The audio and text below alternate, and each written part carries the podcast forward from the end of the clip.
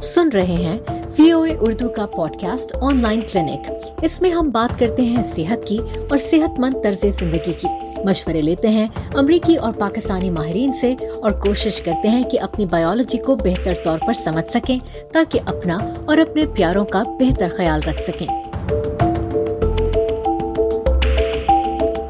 آج ہم on line clinic میں جانیں گے کہ ہڈیوں کو کمزور کرنے والی بیماری آسٹیوپروسس کیا ہے۔ آسٹیوپروسس ایک عام بیماری ہے جس میں ہڈیاں کمزور ہو جاتی ہیں۔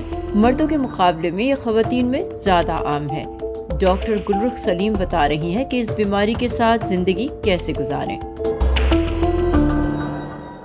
سو آسٹیوپروسس ہڈیوں کی بیماری ہے، جوڑوں کی بیماری نہیں ہے۔ آسٹیوپروسس میں ہوتا یہ ہے کہ جو آپ کی ہڈیوں کے اندر جو ڈینسٹی ہے وہ کم ہو جاتی ہے، جس کی وجہ سے ہڈیاں کمزور ہو جاتی ہیں، کھوکھلی ہو جاتی ہیں۔ اور جب آپ کی ہڈیاں اندر سے کم ہو گئی ہیں، تو ان کے ٹوٹنے کے یا فریکچر ہونے کے چانسز بڑھ جاتے ہیں۔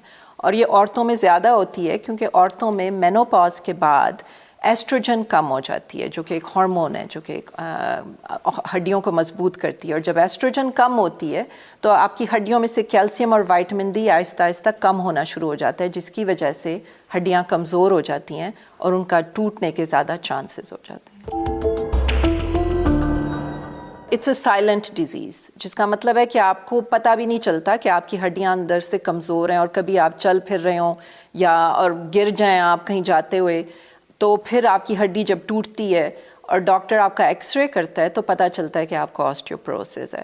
عورتوں میں یہاں پہ اٹس ریکمنڈیشن ہے کہ آپ مینوپاز کے بعد یا ففٹی فائیو ایئرس کے بعد ہر دو سال بعد اپنا ڈیکسا اسکین کرائیں، جس کو بون ڈینسٹی اسکین کہتے ہیں۔ ایک ٹیسٹ ہوتا ہے جس سے آپ کی ہڈیوں کی جو اسٹرینتھ ہے، وہ میجر کی جاتی ہے۔ تو وہ ریکمینڈیڈ ہے کہ آپ کراتے رہیں تاکہ آپ کو پتہ ہو کہ آپ کو آسٹیوپروسس ہے یا نہیں۔ کیونکہ آسٹیوپروسس سے آپ کو درد نہیں ہوگی انلیس آپ کا فریکچر ہو۔ تو آپ کو پتہ بھی نہیں چلے گا کہ آپ کو ہے کہ نہیں۔ کچھ بیماریاں ہوتی ہیں جن سے آسٹیوپروسس کا چانس بڑھ جاتا ہے، کچھ ڈائجیشن کی بیماریاں ہوتی ہیں، جس میں آپ کیلسیم جب کھاتے ہیں تو وہ آپ کو ایبزارب نہیں ہوتا یا وائٹامن ڈی آپ میں کم ہوتا ہے کسی وجہ سے۔ تو دوائیوں سے نہیں ہوتا، بیماری سے اٹ سیلف ہوتا ہے۔ ڈائبیٹکس مثلاً ایکسرسائز کم کرتے ہیں، چلنا پھرنا کم کرتے ہیں، اس کی وجہ سے بھی آسٹیوپروسس ہو سکتا ہے۔ جو لوگ زیادہ ایکسرسائز نہیں کرتے، ان کی ہڈیاں کمزور ہو جاتی ہیں۔ ایکسرسائز سے ہڈیاں مضبوط ہوتی ہیں۔ جی اگر آپ کی فیملی ہسٹری ہے آسٹیو آرتھرائٹس کی، تو ہو سکتا ہے کہ آپ کو ینگر ایج میں ہو جائے ففٹیز میں یا فورٹیز میں ہو جائے۔ نارملی آسٹیوپروسس سکسٹی کے آسٹیوپروسس اور آسٹیو آرتھرائٹس دونوں سکسٹی کے بعد ہوتے ہیں۔ پر اگر آپ کی فیملی ہسٹری ہے، تو آپ کو ینگر ایج میں بھی ہو سکتا ہے۔ آسٹیوپروسز ایکچولی دوائیوں سے ریورس ہو سکتا ہے۔ ایسی دوائیاں ہیں جن سے آپ کی بون میں بلڈنگ ہوتی ہے اور آپ کی بون آپ کی جو ہڈیاں ہیں وہ دوبارہ سے مضبوط ہو جاتی ہیں۔ سو وہ ریورسیبل ہے۔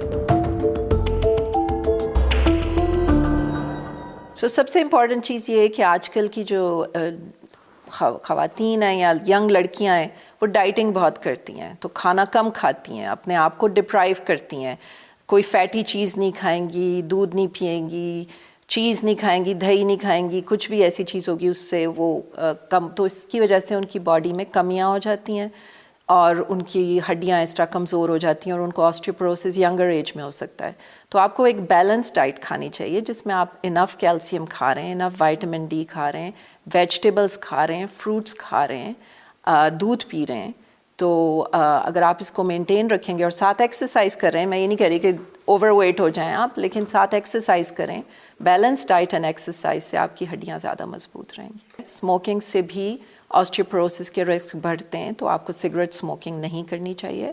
تو اگر آپ بیلنس ڈائٹ کھائیں ویجیٹیبلس کھائیں اور فیٹی چیزیں اور میٹھی اور شوگر اور چینی والی چیزوں کو اوائڈ کریں ایکسرسائز کریں۔